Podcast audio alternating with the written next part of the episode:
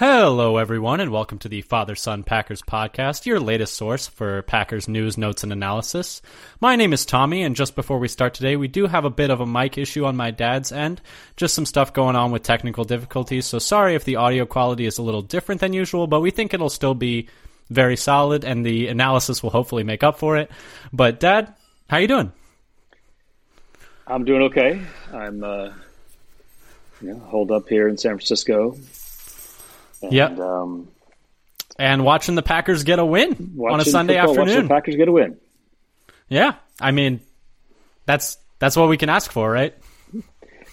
was, yes, just a win today a- was all we could ask for. Yes.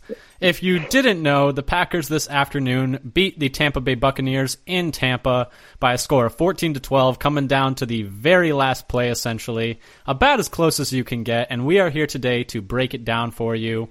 We are also, you can find us on Twitter. Just before we get started, we want to plug some things. Find us on Twitter at Father Son Packer. We tweet a lot of Packers news and notes and what our thoughts on that news and notes are. So come give us a follow at Father Son Packer, like I said before. And then on YouTube, all of our podcasts can also be found at Father Son Packers Podcast.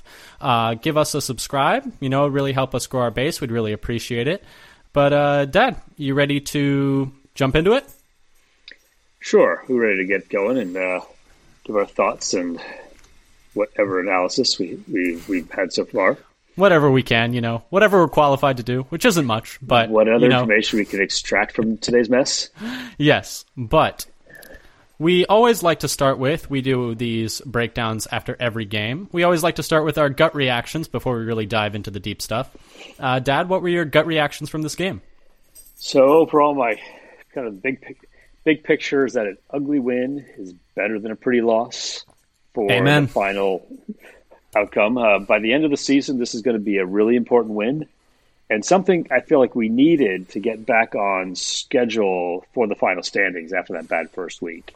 There's a big difference in, in likelihood of making the playoffs if you're two and one versus one and 2 mm-hmm. And so this is essentially a, a stolen win in some respects uh, against a good team on the road is is a, a really high value win. And so that that part I'm happy about. Yeah, my my gut check time, as we like to call this segment, is kind of in line with what you said. It's hard to win on the road. It's hard for the Packers to win in Florida. It's hard to win on the road versus playoff teams in Florida. So I would say, like results wise, this is awesome. Like this is going to be very important at the end of the year. It's great to get a win. It's hard to get these wins versus good teams.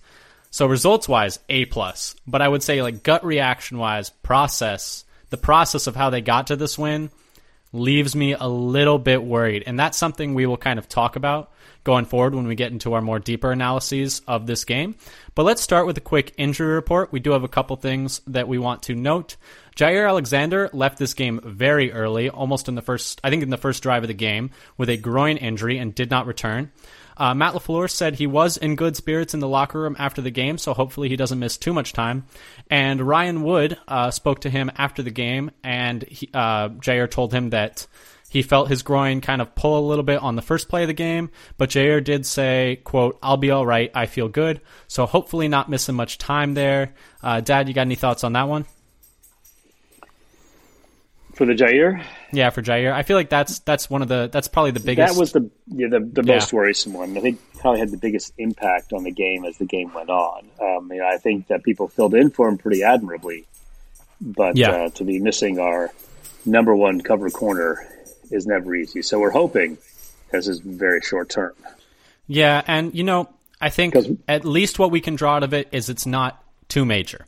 I think. I think it would be a bit more doom and gloom if it was a really major injury.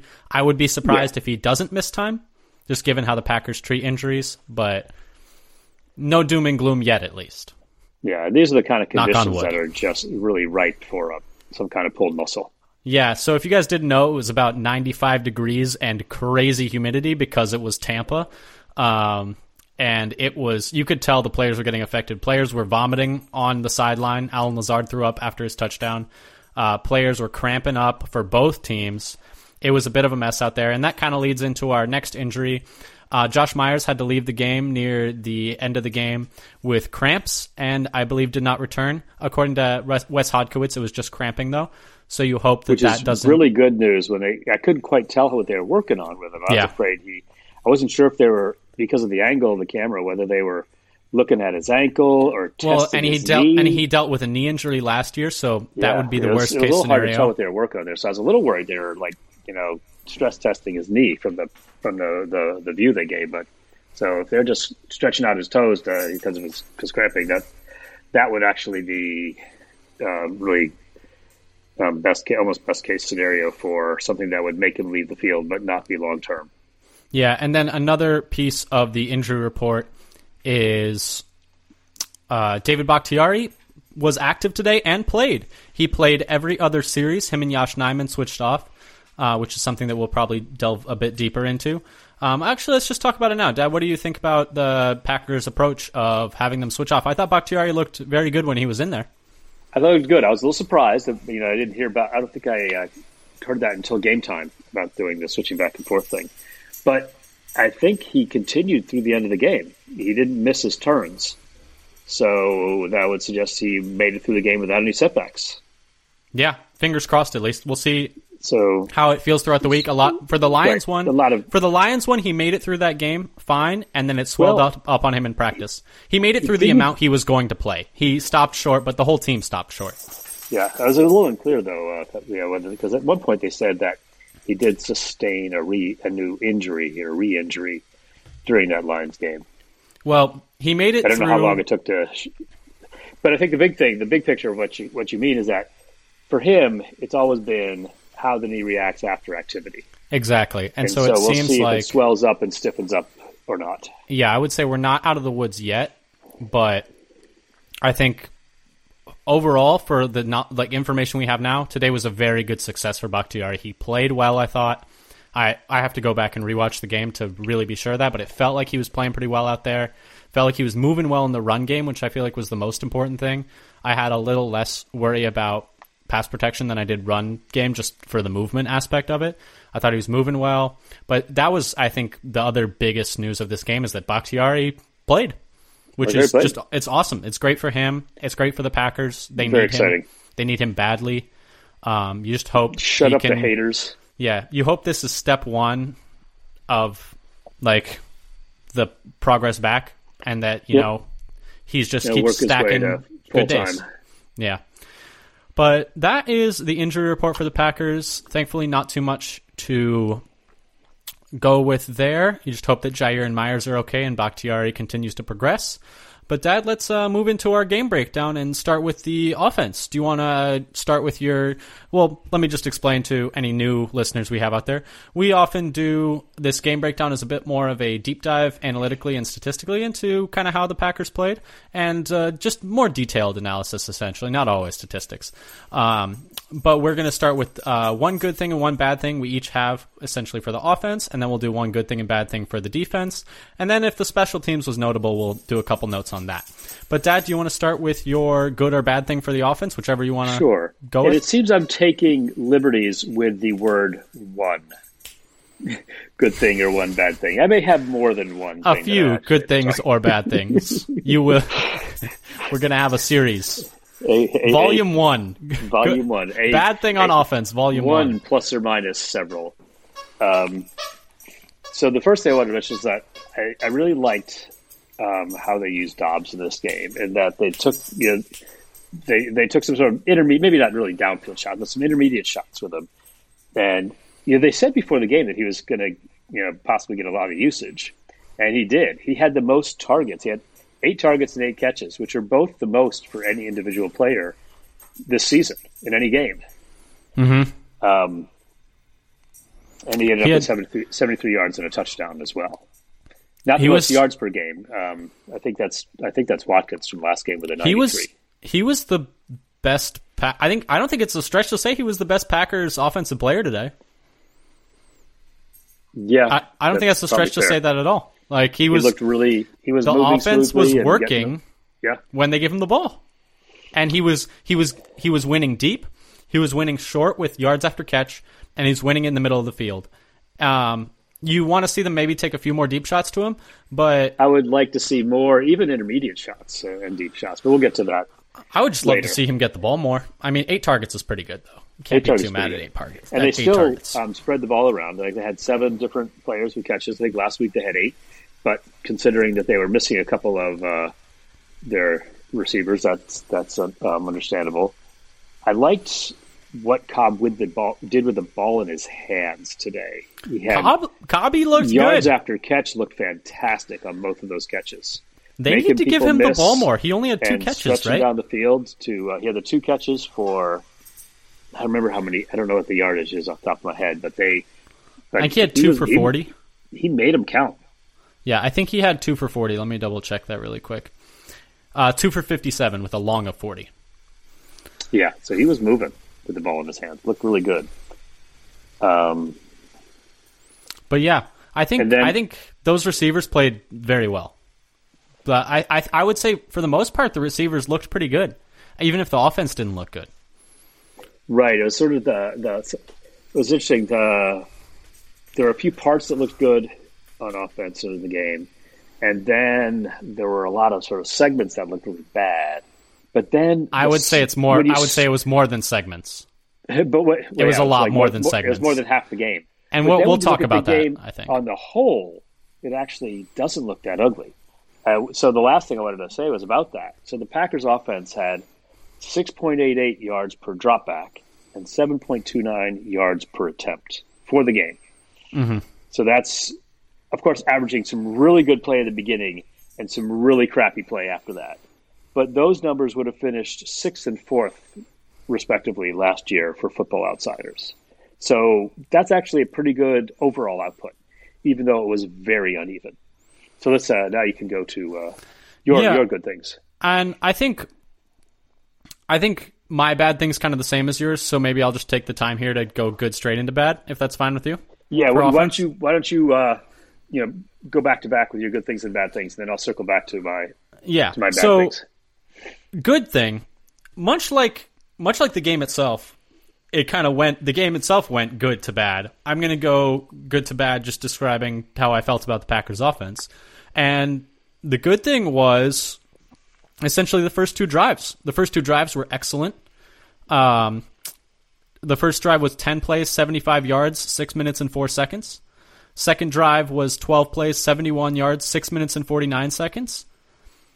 And scored a touchdown on both drives, up early, up 14 to 3, feeling very good. All the momentum. Third drive comes, uh, and they're driving down the field. They've gone 70 yards. They're at the goal line. And then Aaron Jones fumbles at the goal line. He gets hit hard by Vita Vea dropping into coverage. Don't ask me why Vita Vea was dropping into coverage, but it worked, so whatever, I guess. Um, and then the whole thing fell apart.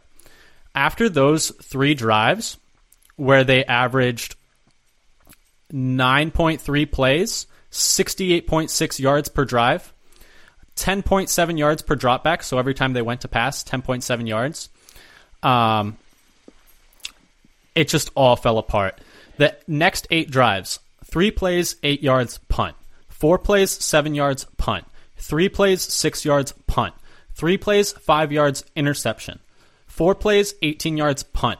Three plays, one yard, punt. Four plays, eight yards, punt. Eight plays, 37 yards, chance to ice away the game, punt. And they're averaging in those eight drives after the Jones fumble, four plays per drive, 11.3 yards, and no points after the first after those first three drives. Like that is atrocious. And the main thing, the main problem with what was happening in these drives is the passing game just fell apart. They went from 10, like I said, 10.7 yards per dropback over those first three drives, moving the ball, getting chunk plays to Cobb, um, Doubs, etc., down all the way to 3.85 yards per dropback. So every time they went back to pass, less than four yards on average. And that's over 20 dropbacks and 12 carries. You know, the run game in general was also a lot of a problem. Um, even but even on the drives that were like going well, five plays, uh, five carries for 15 yards on the first drive, uh, four carries for 11 yards on the second drive, and overall just 2.83 yards a carry for the game. But the real difference between those first three drives when they were moving the ball and the other eight drives where they could not buy a first down was that the passing game went from generating some explosive plays, moving the ball, being efficient, being on time, to just can't figure anything out. Pressure is in your face. You're dumping it off short. You're getting three yards a pass. You're stuck in third downs. And the big thing actually also was they started five for five on third down and then went 0 of 9, 0 of 8 the rest of the way.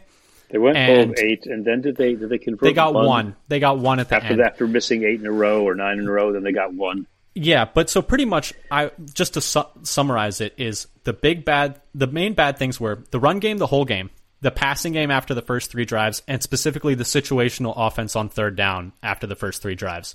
All horrendous. This game should not have been this close. They should have smacked Tampa, and the fact that their offense started hot, something bad happened, the turnover, and they just turtled. This happens way too often for the Packers and is, I think, a major cause of concern for me at least. How do you, how do you feel about it? Because it's it's kind of concerning to me. Yeah, I think what happened when I was when I was just watching the game, the thing that was just driving me crazy. If we want to you know, finish going into this part rather than getting on to, uh, you know, we can go back and visit some of your other good things that you had. I think we can just we let's just t- tackle we'll, this because I think this is to me at least this is the most important. When I was thing. watching it, I need to go back and rewatch, is they had all these like two and three yard passes. Uh, and I look at that, you know, some of these. I mean, the stats like, the stats bear it out. They they didn't throw the ball downfield at all in the So- second half, except for that shot, that slot shot to Lazard on the last Right. drive or second to last drive of the game. and they kept like you know I'm looking at like after um let's see after we got the fumble back from them well I guess there's an eight yard game then incomplete incomplete and then in the second half our first possession three yard pass uh, for our our first play that counted that wasn't negated by a penalty then the next possession three yard pass on first three yard pass on second you know so all these pitiful little short throws um, that weren't going anywhere. They kept having these two and three yard plays on first down and second down. Yeah, Um, and so they, they were left with these, you know, but they were getting down to third and four. They just could not get anything well, on third and yeah, four. but well, or third and five, or third and six, and third and four. But the all, all just every play was this little dump down, so that they they they didn't open up. So when they're dumping it down, because they weren't opening it up by at least trying to go downfield, there was no yard after catch anymore. I don't understand why they they just weren't turtle. getting the players in in motion, you know, as as they're moving across the field, kind of set up the momentum for yard after catch, and be, and because they just I, I don't know, just abandoned the intermediate and downfield throws, they were kind of stuck where they're the the defense is just crowding the line of scrimmage, so there's no run, and these short passes just die immediately. Well, it did, everybody is there. but didn't it feel like? It felt like to me, the big change was Bowles was bringing a lot more pressure after those three drives, and so they couldn't hold the ball to take deep shots. But they also weren't punishing the pressure; like they were getting bl- the crap blitzed out of them, and they were showing through the broadcast the entire game that Rodgers does amazing versus the blitz, except for against Tampa. He is terrible against the blitz for some reason. Doesn't make any sense. Todd Bowles is a very underrated head coach, um, underrated defensive mind in general. Um, but it, it it seemed like they couldn't handle the pressure because theoretically you should be able to like get. I know it's harder said than done, but theoretically you should be able to get the ball out quickly when you're getting blitzed like this, and you should be Right, so- able to like break one or not not even necessarily break one, but get some yards after the catch. There should be someone open, but they were just unable to do anything. And I feel like Rodgers kind of turtled a little bit. The whole offensive staff kind of turtled. They got so less aggressive just because something because this turnover happened, and this happens a lot where they'll be completely chugging, look unstoppable on offense. Everything is flowing, it's rhythm, it's beautiful, it's art, and then slam the brakes because something terrible happened and they go into security lockdown and they lock themselves in the building because it's security lockdown and they throw away the key and they're locked up in there. It, it's Yeah, I, I don't think they know. they lose aggression, um, and we can debate who's to blame. But then the whole offense just kind of falls apart. Yeah, and it's like whether it's- they're not, they just can't get anything done. Mm-hmm. They're just one three and out after another and that's what until it was the in very the end second when half. they, they there's a, um, a little bit of pressure. Then they then they got a couple more chunk plays. Didn't it feel like Uh, they were playing? But didn't it feel like they were playing not to lose for Oh, absolutely. the It was like they- entire it's, it's like they last three quarters? It's like that they went into a prevent offense uh, halfway through the second quarter. They were hanging on by their fingernails to that lead for three whole quarters. That is one of the most stressful regular season games I've ever had to watch. they were just like fingernails drilled into the side of the wall, hanging on for dear life, praying that they could make it out of there with an eight point lead for three quarters. Like they were they were just like, please, please, please, please, please, can this be enough? And it was, but I don't think it usually will be. I don't think that's going to be how it works usually. You're not always going to face a team without their three best receivers. Yeah, you've got to be willing to take more risks, even you know, even after something goes bad on on on, on a drive. And it's it's just frustrating because yes, they won, which is awesome. Love beating Tampa, love beating Tom Brady. But it's uh, these are issues that have existed the duration of the time under LaFleur. And LaFleur is an excellent coach. All coaches have flaws, but you would like to see them kind of improve on this stuff and it feels like it's the same this flaw has been the same flaw with the Packers for over 3 years now and it costs them games and it costs them important games and it's just frustrating to watch them completely like fold in on themselves and tighten up that hard to the point where they can't move the ball at all. After you you show us you can. You show us you can move the ball. Obviously the defense makes an adjustment like stay aggressive and make an adjustment back don't So- just so pray you can hold on I've thought about for a while that LaFleur is great at setting up a system, designing plays, making a game plan, developing a culture. sequencing plays i think too within a drive excellent But- at Yes. So now that does he have a weakness at figuring out how to change something in the middle of a game to to adjust to what the other team is doing? off the If top there- of your off the he top of your head off the off the top of your head can you name a time they were down at half and won?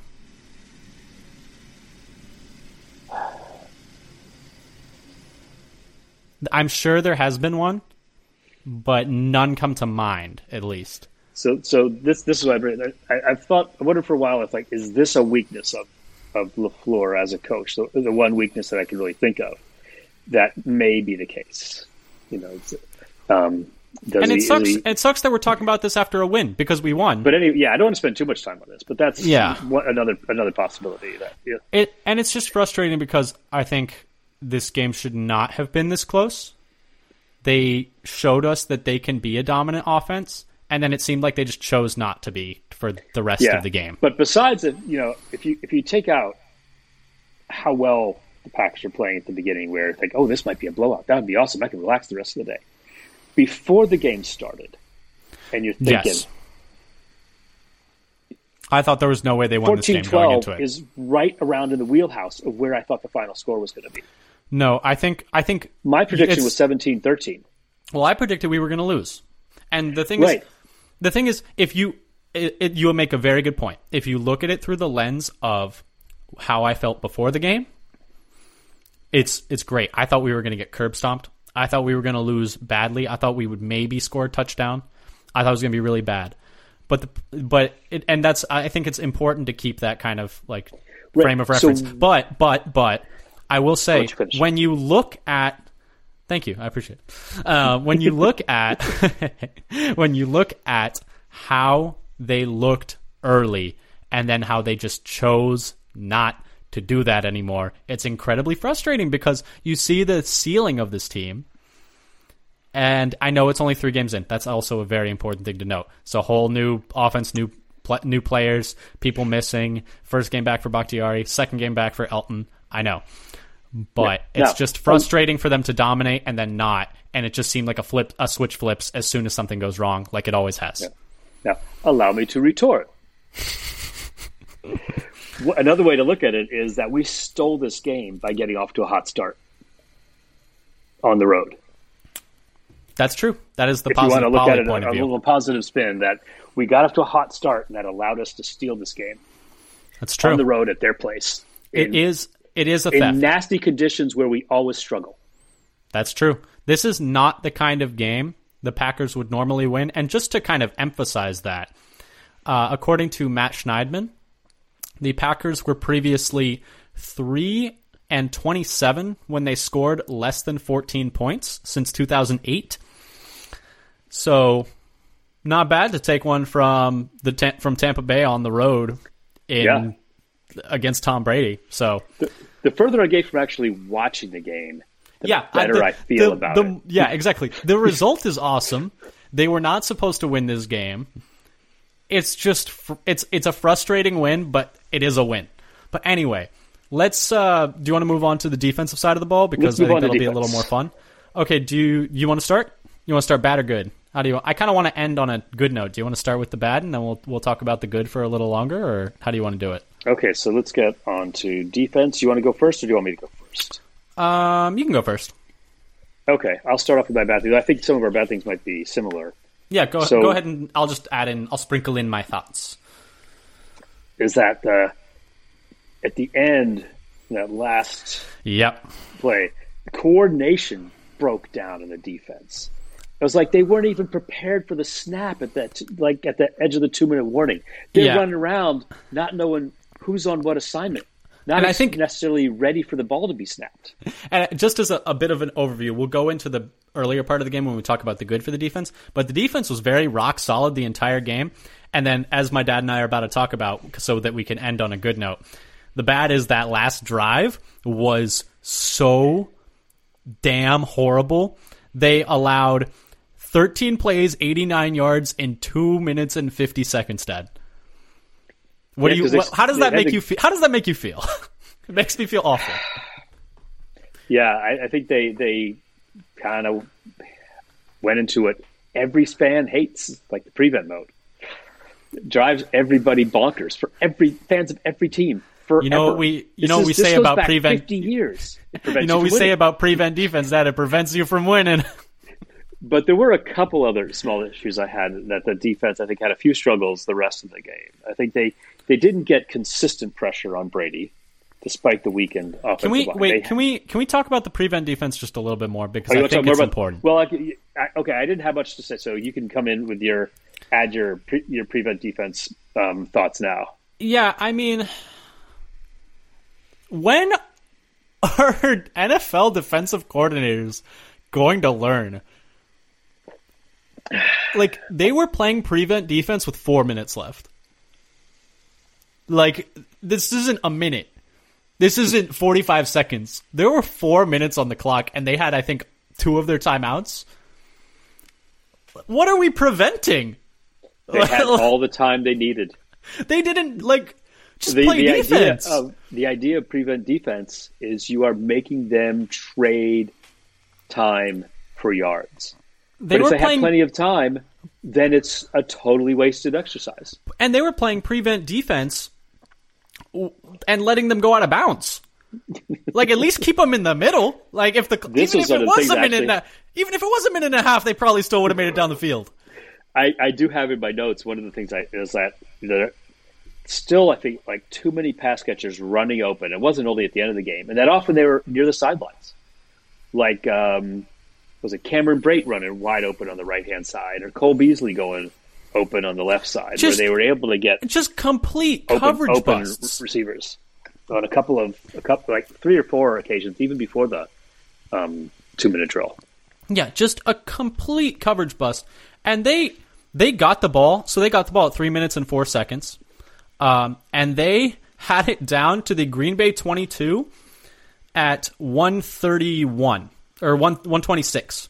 So in a little over a minute and a half, they drove it from the Tampa Bay 11 to the Green Bay 22, which just can't happen. I mean, if you look at the percent chance to win, at the start of that drive, the Packers had a 95% chance to win. What was it They- down to by the end? I it got down to uh, it, it only. It, I mean, I'm surprised it didn't drop further. Honestly, it didn't feel like this to me, but it dropped down to 78. percent They lost 17 percent like ch- odds of winning, which is one in five. because that drive could that drive couldn't win it. Yes, It they needed the two point conversion. But that's after they scored the touchdown. Once they scored the touchdown, it was 78%. Like the Packers had a chance to win before the penalty. So before the delay of game, but after the touchdown, it had been a Yeah, 17% and- and swing. You know exactly why that is. A two percent a two a two percent try is only good half the time, and then it's a 50-50 Mm-hmm. And then proposition overtime. after that yep. in overtime. So they only had a quarter chance of winning even after the touchdown, Didn't Based feel like it. I'm going to tell you right now. It did not feel like it. based on league wide probability. Don't you Though I agree do that feel like- if they scored that two point conversion, they are winning that game? They're getting they're they're winning the coin toss. They're winning the coin And toss. The down Packers are not getting the ball back. And right, they're going to march down the field and get a touchdown. Although that's, the not way I felt. entirely fair to the defense. Let's defense- let's let's let's talk positives about the defense. Let's flip over to. Uh, did you? Yeah. Did you get all of your criticisms Yeah, of the defense in first? My only my only criticisms my only criticism was the prevent defense last possession. Everything else, defense stand up because you are the guys that won this game. They held Tom Brady at home. I know he had limited weapons. Let's preface all of this with one, two, three. His three of his But- top four guys were out. What? But you know what he said What do you about Cole? Beasley? I've been thrown to this guy for twenty years. That was very funny. Yes, he is a small Wes Welker clone. He is a small Wes Yeah, Welker, like Julian Wes Edelman clone. Welker, Julian Edelman, Danny Amendola. I mean, how many of these guys are there? Yeah, and it's Who um, always what's- seem to run open on slants. How you know, are these guys always open? I don't I feel like understand these guys are it. always breaking wide open across the middle on some kind of quick slant. and they're always always covered by a linebacker. It's like there's some hidden written rule that Belichick unlocked once upon a time that like you have to guard slot rece- these small slot receivers with a linebacker, and then uh, oops, ipso facto we lose. Um, but I think yes, let's kind of But you wanted to go on to your good points about the let's defense. let's talk about the defense because the defense was was pretty good. Um, Oh, I think it was very good. I think I think yeah, it was very good. Um, let's you know, let's start with yours because you kind of have a bit more of an in depth um, breakdown of the drive by drive of how they did, and then I'll talk a little bit about uh, third down and some of the individual players. Okay, so a couple of things. I as want to just shout out to the run defense. Um, Yes. there were a lot of what you call a win for the defense, where it's like less than three yards, not enough to like work its way to for a first down. Yeah, less and than three overall, yards they or only first gave down. up 34 yards on 14 carries for 2.4 yards per carry. So we were talking about how much trouble the Packers had running. Yeah. The Bucks were worse. Yep. Um, In And more then- favorable in more favorable running conditions. When you're down, it's easier to run. yeah, right, because you're playing the other team's playing light boxes to uh, guard Yeah. against the pass. That's a And that's a great point on the on the run defense. And then for the Tampa Bay drives overall, like through the bulk of the game. So they had like the first drive where they went 10 plays for 48 yards and a field goal. And then the mm-hmm. last drive where they got 84 yards and a touchdown. In the 10 yards in between, they only had one drive for more than five plays and only two drives for more than 20 yards. I So mean, if you take out that last drive, this is a master class. This is a this is a master class if you take out that last drive. Yeah. So the average yards per drive for Tampa for the game, 23.75. That would have been last in 2021 for the hmm. season on average. And then in, in, in pass defense, they only gave up 5.57 yards per dropback, um, which on for their for the um, uh, defense would have been third last year. And by the way, Green Bay was fourth last year. I was surprised to look that up in yards per dropback, and they gave up six point um, twelve yards per attempt, which would have been about twelfth. So a little bit, you know, just above the middle of the pack in Mm-hmm. yards per per. Uh, I feel that yards per dropback pass. I feel yards per dropback is a better stat because it does take Right. into account sacks. Right. So one thing for the for the listeners out there, the yards per dropback are pass attempts plus sack, being that the sack is a A, passing play. a called They pass just- play. A called that they just play. cou- couldn't get the pass off in time before they got tackled. So Yep. it also accounts for the net passing yards, so the yards lost for the uh, in the in the sacks. And I so think those were sort of the the, the, the my- my main takeaways for how the defense performed. yeah, that- and I think Good. situationally, just to tack on to what you were saying, and uh, keep in mind all of this without Jaire Alexander. Um, yeah, he was he made he made it through less than the first possession. Yeah, uh, just a quick uh, thing. Keisean Nixon played out of his damn mind on every every facet of the football game. Man, we were Special so lucky teams we added and him defense. for we got him for a song too. Again, another yeah, he's he's good. He's he can play in the slot. He forced that second force fumble. Um, right. He punched the ball out. That uh, one of the most Reed, one of the most important plays of the game. great coverage down the middle, deep middle on um, is that Perriman?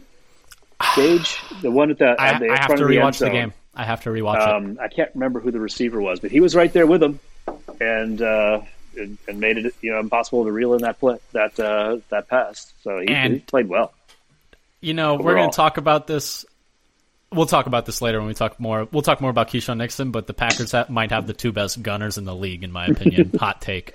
Uh, not that hot though, because they're insane. But Keisean Nixon, just a shout out, he stepped in for Jaire. They moved Rasul Douglas to the outside, so Stokes and Douglas played on the outside, and Keisean Nixon played on the inside.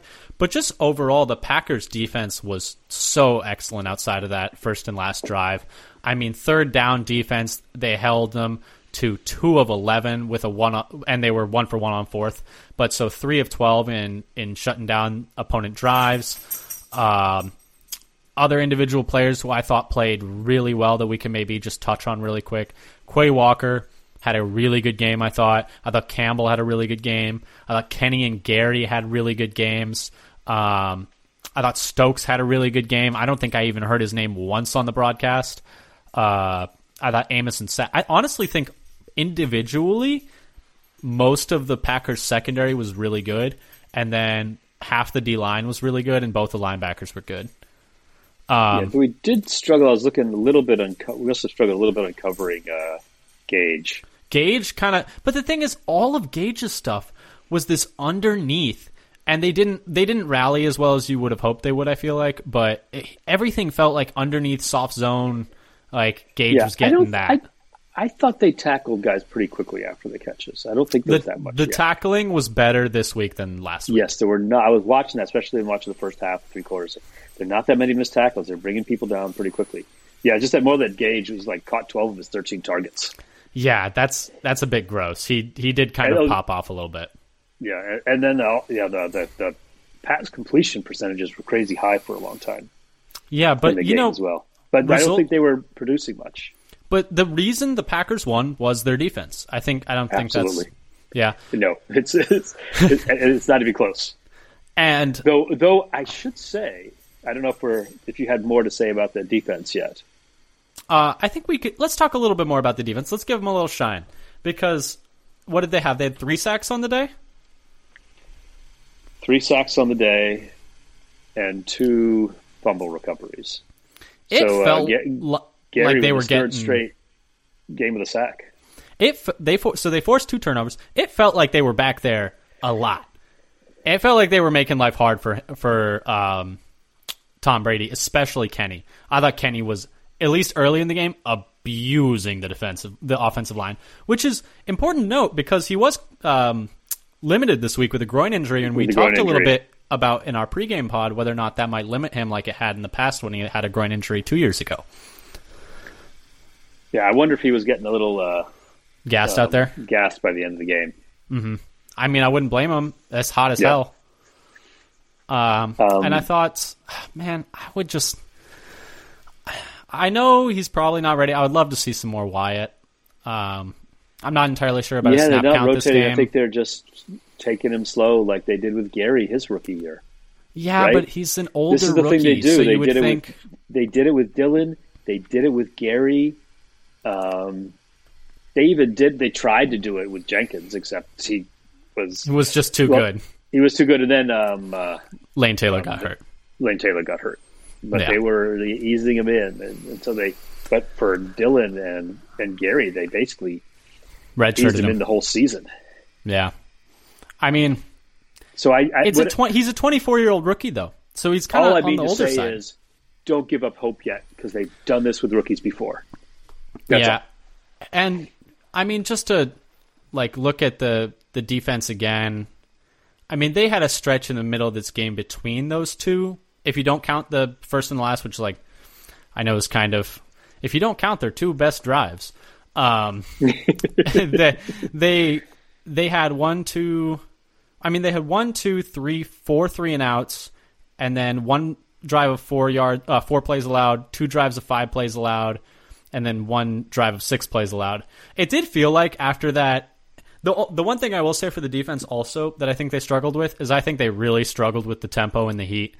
I don't know if that's that they're struggling with the tempo because like because of the heat or if they're struggling with the tempo and the heat exacerbated that because when Tampa sped it up they were not only did they look tired they looked confused there were guys open on that last drive a lot of the times because Tampa was speeding them up and then people were not sure where to go there was one play where Nixon and Quay Walker both came in and then Lenny just went to the flat and they were not guarding Leonard Fournette at And all no- on the last drive at all he was Yeah. so open on every play The other thing I noticed, I think they may have caught them, you know, with that up tempo. They wanted to sub out and couldn't.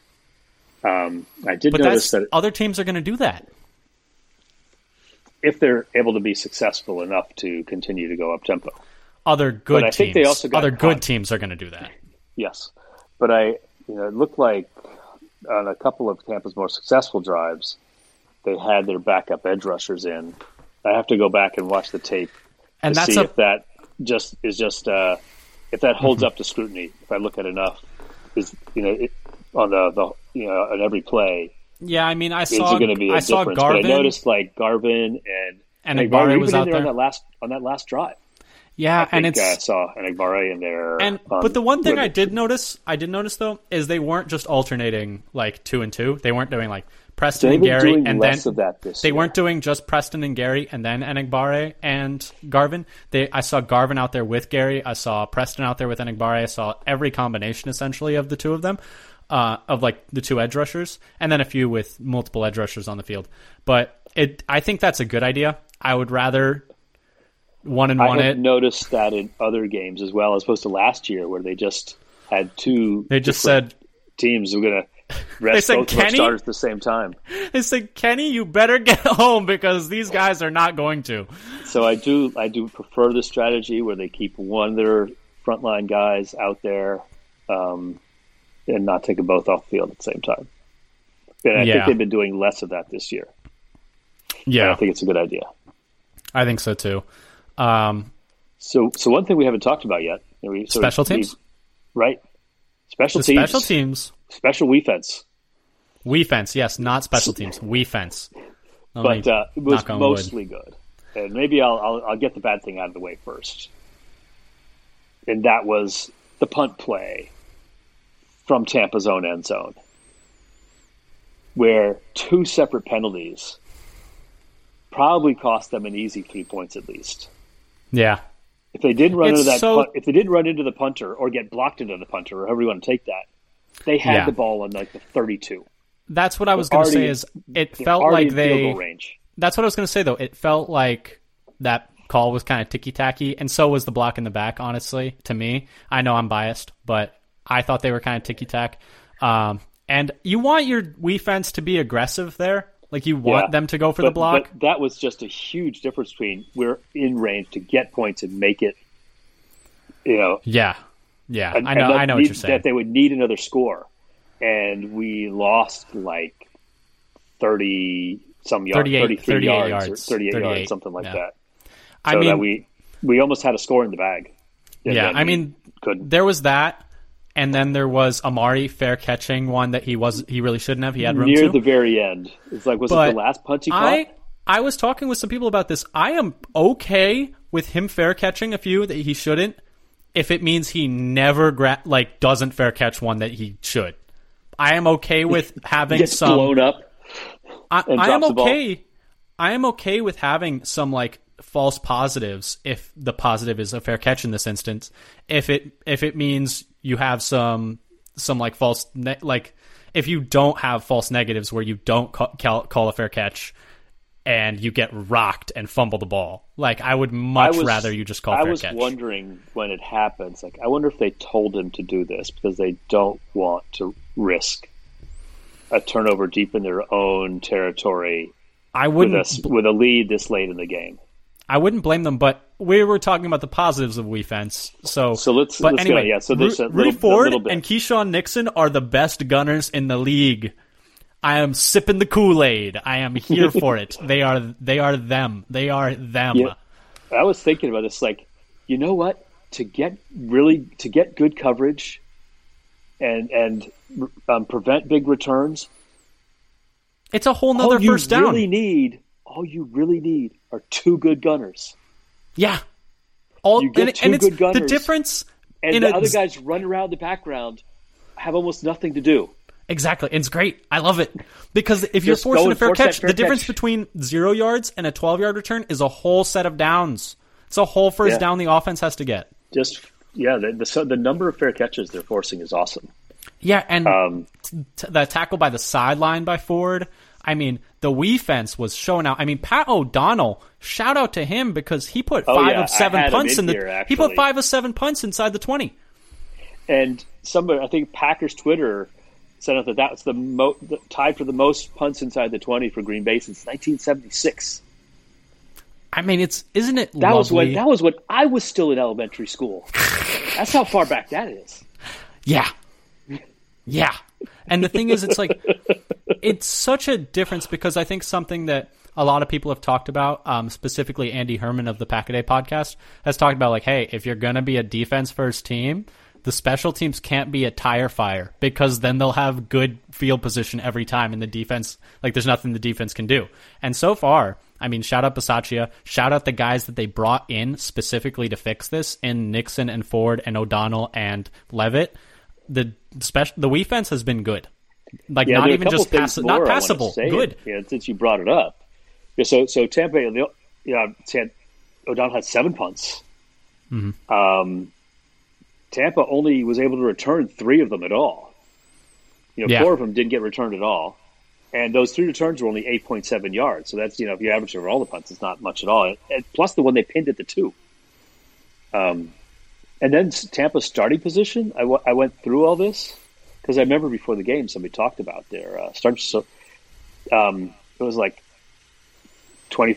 So Tampa started at the twenty-five yard line, 23, 25, 25, 13, 21, 2, 47 after I think the last turnover, 11, 14, 25, and 11 for an average starting field position of tw- the 20 yard line.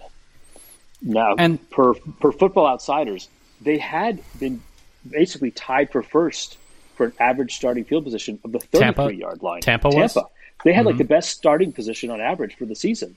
And so we held them 13 yards behind their, their normal starting position. Mm-hmm. So that's a combination. That's of, the difference. the- that that could be the difference in a game. It was a two point oh, yeah. game. but one thing that was interesting, so I, and I didn't, I wasn't intending to look this, and I was a little surprised that Green Bay came in actually in second place for Hmm, For starting field, position. starting field position against. Oh, okay. I see what you're saying. Yes. So this is in line with what they've been doing t- so far this season. And So You love to see the it. season coming into today, th- their opponents have been starting at the 22. So and the defense, the defense being good is just such a. I think it's important. Um, and it's just it'll help the defense so much for a team that's offense is going Yeah. to struggle. Like we in- want I- no more early. short fields. No more short fields. Exactly. But I think one thing I want to talk about before we wrap up here um, is the play of the game. Let's talk a little bit about that two point conversion. How, like, I was so tight. I was so tense. Uh, and I feel like also there's so many times thank- where I feel like the a two ahead, point go ahead, go conversion ahead. is like a guarantee. yes. drives- well, it- you know why it wasn't a guarantee? Tom Brady doesn't know how to count.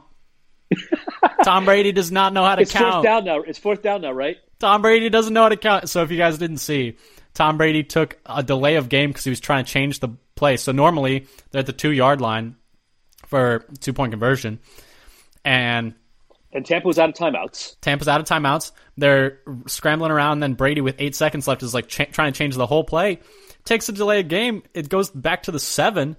I mean, I think that alone is gonna is I think the difference in the game.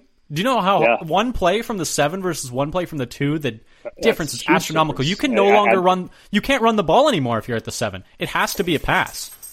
Yeah, they were going to run. I think they're going to hand it off to. Oh, Lenny. they were going to run it straight up our throats. Like I don't know if I don't. I mean, there's no way of knowing now. I'm going to say obviously now. Of course, we would have stopped them. But De'Vondre Campbell with the play of the game. That is our all, first team All Pro linebacker smacking the ball out of the air. Which And did you apparently, see? He said he knew it was coming. Well, did you see that Rodgers saw, said he saw something on the jumbotron before the play and went and told LaFleur that he saw it on the jumbotron. He wouldn't tell him what it is. Hopefully, he says on McAfee this week. Um, but that gave away like what Tampa was doing, and then that got relayed in. Oh, I see. It was called. It was. Uh. It was just noticed on the sideline. And Yeah, called in. Roger that said he noticed uh, something. Roger said, "quote I think the quote was sometimes the jumbotron shows things it's not supposed to." End quote. Which I'm guessing like he saw like he could read the lips of like a defensive coordinator Oh, you or think saw you read lips? You don't think it was just the alignment? Maybe it was the alignment, but I feel like you could see that without the jumbotron. Yeah. Um, the other thing though is interesting. If you were to look at the play though, Campbell make this awesome play, deflect Savage the ball. is right there, Savage is in position. right there. Yes, He's on it too. And it, it's just great that they. I mean, they didn't buckle down on the drive, but they buckled down when they had to. They did what they needed to do.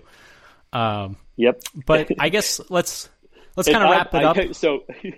Oh, go ahead. Yeah, go so, ahead. Go ahead. So do the, the the wrap up, which is kind of I don't know if you have anything more um, Um, for your closing thoughts. So kind of, we into closing thoughts now. Just that that two point conversion aged me about a decade. I'm uh so after that I had to go and do a little walk around the neighborhood, Yep. unwind, Walk let, it off. let, let, Walk let it the off. stress, let the heart rate come down, ease up.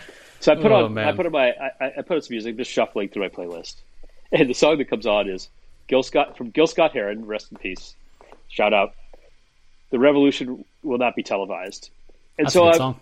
in my in my head I've got the overtime will not be televised. The overtime will not be televised. The overtime will not be televised. The overtime will not be televised because there's not There going is to be no an overtime. overtime. Thank you very much. What was it? Um, did you see what they're head while I'm decompressing? Did you see what they're promoting um, next week Sunday Night Football? Mahomes uh, Brady with what Oh, song it uh, is? um, yes, Neil. Old uh, man, take Neil a look Young. at my life. I saw Yes. that, old man. Yes, That's so that so freaking funny.